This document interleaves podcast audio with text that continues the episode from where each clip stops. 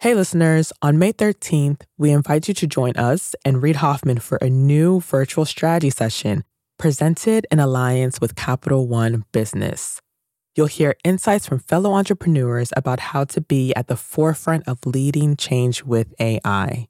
So, go to masters of scale dot com A I strategy right now to register for free. Again, that's masters of scale dot com A I strategy. Looking forward to seeing you there. You never would wish for it to happen, but there's something about actually having the stores closed, literally, that reinforces the meaning of that channel and why you need that physical part of the business. We have an amazing community at Madewell who loves to tell us what they think. And what we've learned in those chats are that resale and circularity and sustainability in general are increasingly important to our community. We have to reignite the energy and the fire and the love that people have with the J.Crew brand.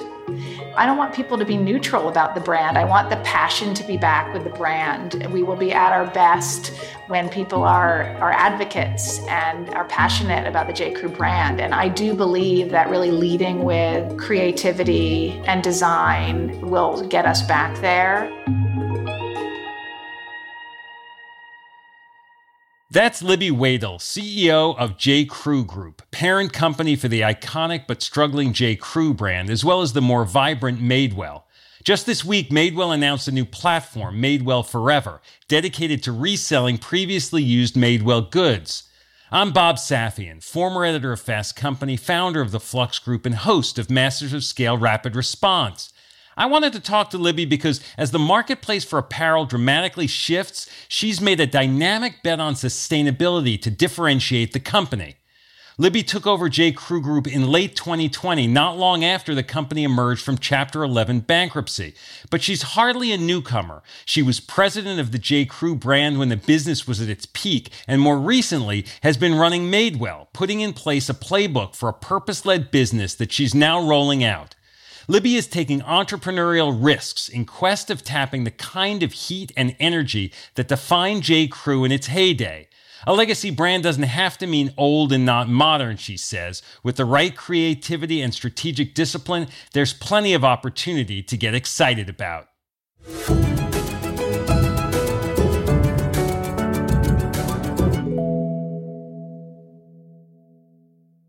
Hi, listeners. It's Erica Flynn, V P of Alliances and Audience Development at Wait What, the company behind Masters of Scale. My day-to-day consists of nonstop communication, not only with my immediate team, but with our current partner relationships and with incoming leads from possible future partners, which is why I rely on the ease of Grammarly to keep my communication clear and efficient. One confusing email can turn into several confused replies, which can turn into an unexpected meeting which no one wants, needs, or has time for.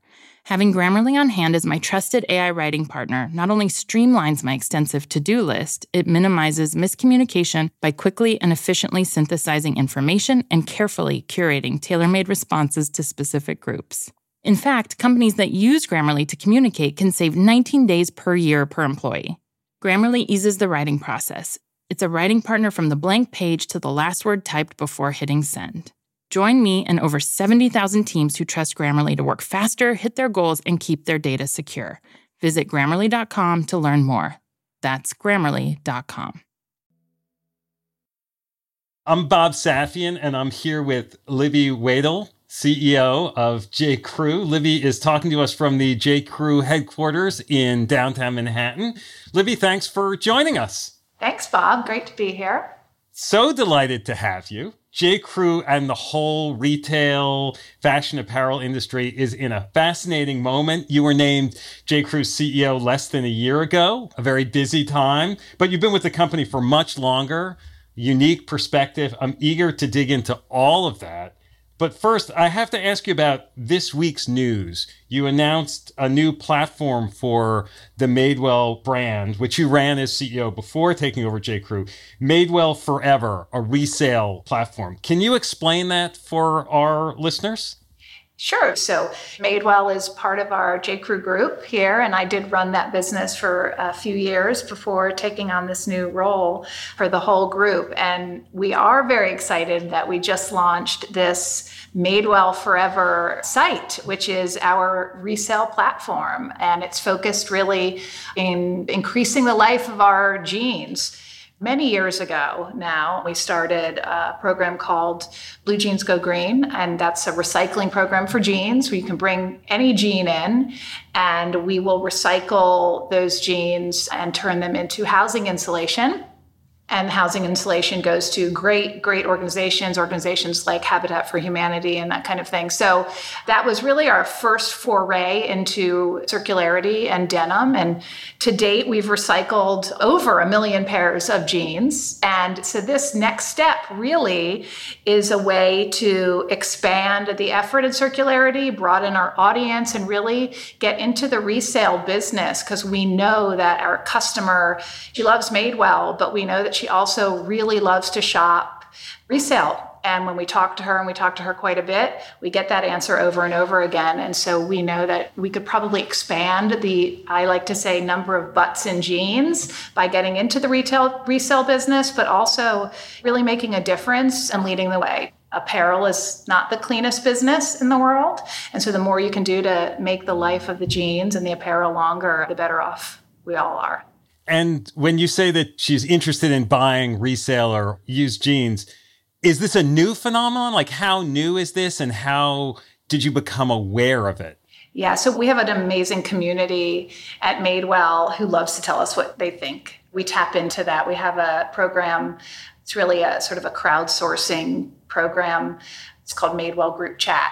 It's got around five thousand volunteers who we tap into for all sorts of topics about what she's loving, what she cares about in the world, where else she shops, or what she would like to see from us, how our fits are. And what we've learned in those chats are that resale and circularity and sustainability in general are increasingly important to our community at Madewell.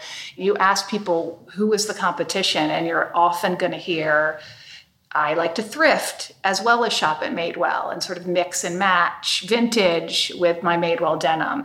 A few years ago, we launched some resale shops in partnership with ThredUp, and we've had great success there with recycled Madewell denim or jeans sold in those in-person shops. And that was sort of our very initial dipping our toe in the water on this business.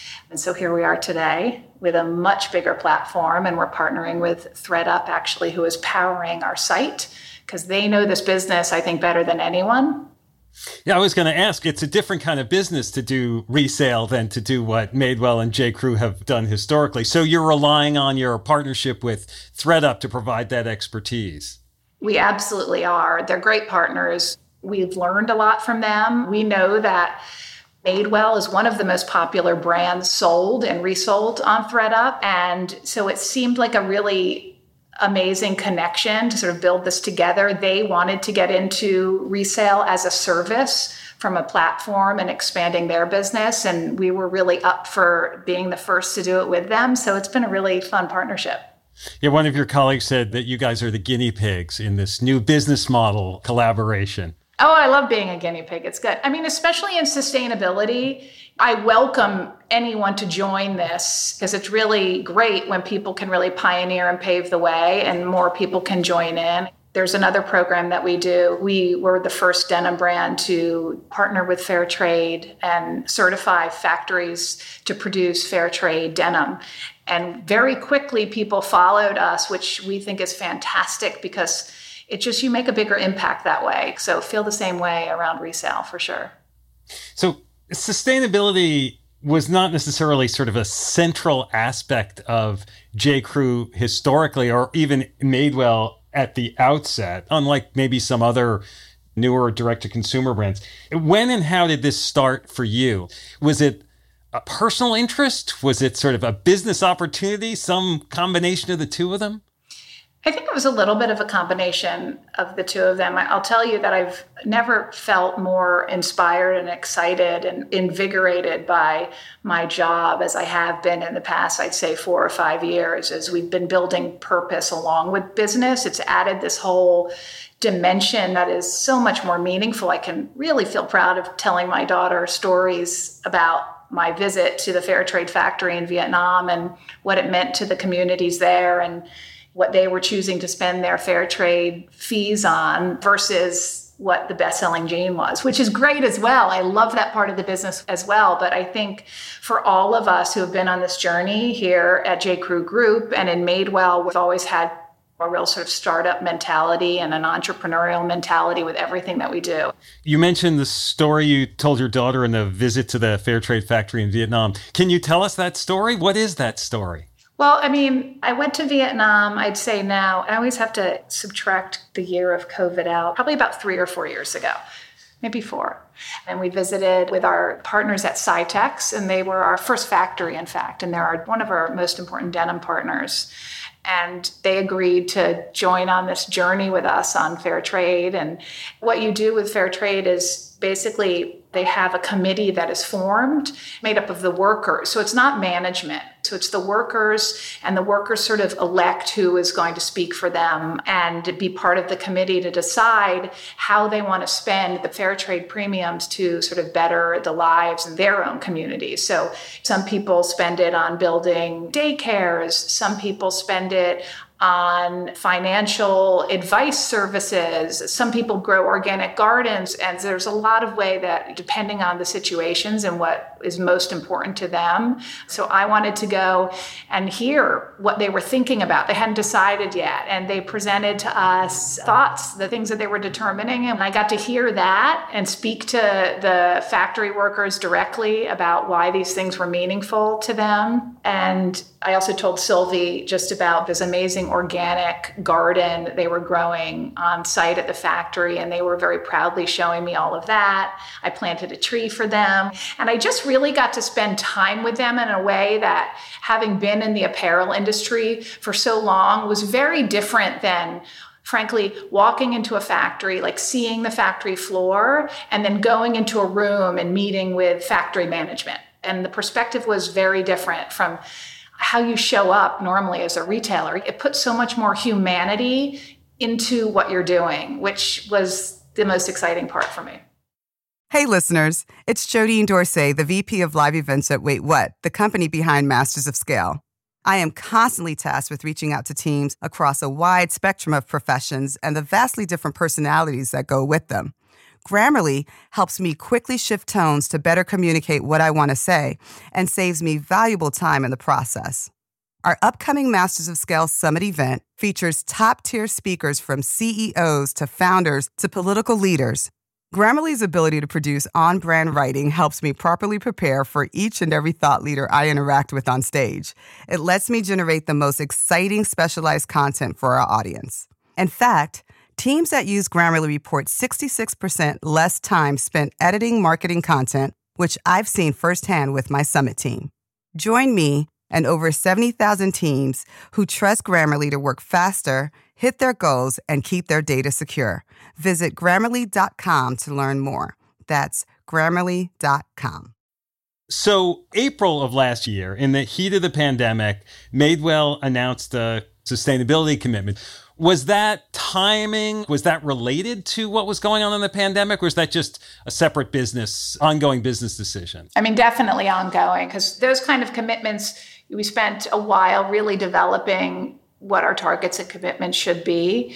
And so that Do Well report is what came out in October of last year. It was really a culmination of all of the work we had been doing, and we wanted to feel really confident about being able to hit those targets and then some, frankly. So it did not come out of the pandemic. It made, though, that work so much more important. I think everyone's just become so much more aware about wellness, not only of taking care of themselves, but what's happening in the world and the planet. And already people cared a lot, especially our customer at Madewell, about the companies where they choose to shop and whether their values align. that is even more important than ever for us, that we really connect that way. And so, yeah, that was very much in progress before twenty twenty hit. So for Madewell, for J.Crew, you mentioned apparel, and I think of them as retail brands or sometimes fashion brands. What's the difference between an apparel brand or a retail brand or a fashion brand? We are brands. That's how we think of ourselves. And because of that, we think of ourselves sort of beyond the day in, day out of selling jeans, which is important. It's so great to get a great fitting pair of jeans. But at the end of the day, we're really building a brand that has a lasting impact and an impression and has an energy about it that you hear the name and you have a memory or a thought that is exciting. So with Madewell, it's having that impact beyond sort of shopping experience and having that deeper connection with her as a customer or him as a customer, as part of our community. And we're really doing that as well at J.Crew. The design part of the apparel business can seem very capricious. There was a point where the J.Crew brand was super hot and then it cooled. I know you've been with J.Crew through ups and downs through a lot of things. How do you think about what the evolution of the brand has been, what the evolution of the business has been? Being a legacy brand can be good, it can be bad. How do you think about those things? You know what I think about when someone says we're a legacy brand at J.Crew? I think as long as we have a great legacy, to me, that shouldn't mean old or not modern. So when I think about when J.Crew was hot, and I believe it's about sort of the, it's the same kind of, frankly, energy that we're feeling today when we put creativity and product at the forefront of things. And what we're feeling right now in general in the world, in our business, is that people are excited to get dressed again. And I think both J.Crew and Madewell play a really important role in being brands that can do that. Now, you talked about the conversations you have with your customer, with her and him sometimes.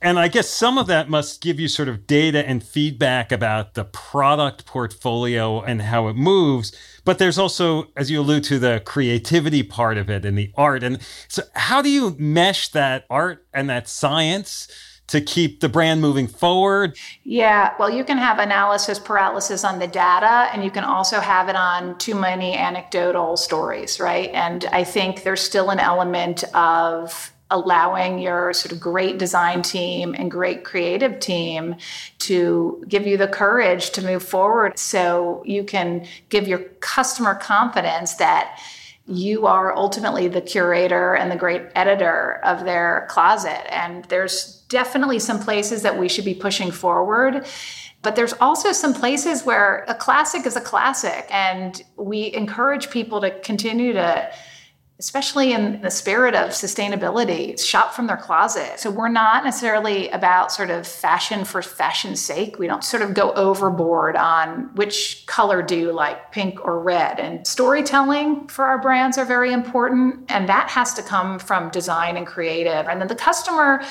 needs to tell us like how things are fitting. Are they liking how the fabric feels? I'll tell you, we've developed our stores in Madewell where the fitting rooms are built in almost all of the stores on the selling floor. And they're really sort of adjacent to or across from the denim bar. So they're intentionally to create that dialogue and conversation. So whether you're shopping with your friend or your friend couldn't be there with you or your mom couldn't be there, but you have the denim stylist who is there to help create that conversation and have that conversation with you. And that is by far the most valuable feedback that we get in terms of improving our jeans. So she might not tell us that, oh, I'm definitely going to want to wear a balloon jean next year. That's fine. That's for us to tell her. But she's going to tell us how is that comfort stretch working for the fit. So it's definitely a balance of both. As you're talking about the stores and the experience that happens at the denim bar, a lot of people are buying things online in a way that they didn't. And so how do you think about where the mix of that part of your business is? Yeah, I'll say that you never would wish for it to happen, but there's something about actually having the stores closed, literally, that reinforces the meaning of that channel and why you need that physical part of the business. It's not like the conversation wasn't being had before going into the pandemic, right? About how important are stores, what's happening to the retail environment, how many stores are you going to have? And I think the beautiful thing about Madewell is we have a good amount of stores. We don't have a ton. We're not overstored. It's a complementary experience. And if anything, COVID has really reinforced that complement of stores to your online experience. So people get it. Customers get it. They really want that human connection. And if anything, COVID has just made that, I think, more apparent to us. And so if two years ago, we would have talked about what the mix of what you're selling online versus in store is, and we're having that conversation now, is that mix change dramatically? You sort of think, nah, that trajectory is kind of the same as what we thought it was going to be two years ago. Well, listen, everything's accelerated, right? So obviously online usage and everyone's e-commerce business has increased substantially more than they thought it would have. So two years ago, we assorted the stores thinking that maybe you didn't have to have your best of there, that it could be sort of where your classics could be, your stock ups, you could run in and out to pick up. And I think what's shifted is the convenience is now really happening online, and that's your channel of convenience and your channel of experience, and really experiencing that brand in the best possible way is happening in the store.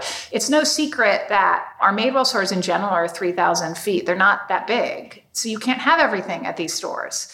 And I think we really want to show up with our best foot forward and with her best edit and the best curation. And of course, we want to have the items that she needs to have no matter when or where, and she wants to run and pick up. But I think what shifted really is that the stores need to be the best of, and that the channel of convenience has really become the online channel. As a leader in this time, communication with the team has become even more important and more highlighted, particularly when a lot of people have been working remote. Famously, uh, the former C E O at J.Crew, Mickey Drexler, used to pipe his voice across the office like the voice of God. What's your strategy? How do you get your voice across to the team, especially in this time? Yeah, we have no more loudspeaker. I did not disconnect the loudspeaker, but it does not exist anymore. But what that loudspeaker meant and what that means to me is when I try to do it now when I come into the office, I'm in the office today, I walk around and I talk to everyone. And I think, again, that connection, like I said before, the humanity, and it's really important in this Zoom culture to take a moment at the beginning of these calls to actually catch up, I think. And so we do a little bit of that as well. It's certainly challenging, for sure. I think, though, again, what came out of COVID is we all got a little bit more casual. And so people saw my dog jump across the back of my couch, my kid having a meltdown in the background, you know, whatever it is. But I think there's automatically this sort of like veil that was lifted for many of us. And we all sort of have lives that we had to juggle. And so definitely, I think just going through all of this together has actually helped a lot in terms of the way I like to lead, which is in a way that's pretty transparent and connected to my team. And again, like I said, in a very kind of collaborative way. You've been at J.Crew in a variety of roles for a number of years. What's at stake for J.Crew in this moment? I think that we have to reignite the energy and the fire and the love that people have with the J.Crew brand.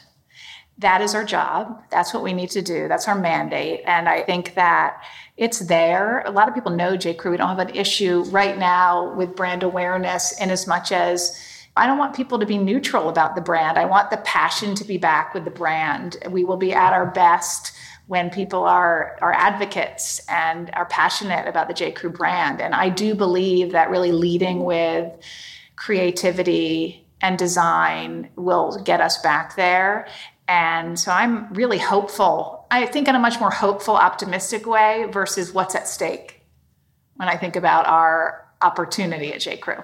I think that the resale platform that we've built with ThredUp is really the start of something that could be even bigger. I think that, like we do a lot at Madewell, we like to sort of test and learn and try some things. And I think this is a good foray into a much bigger opportunity. So I picture other categories and other ways of playing in the resale world. So I'm excited about sort of paving the way for Madewell and J.Crew to participate in a more important way in the resale business. Great.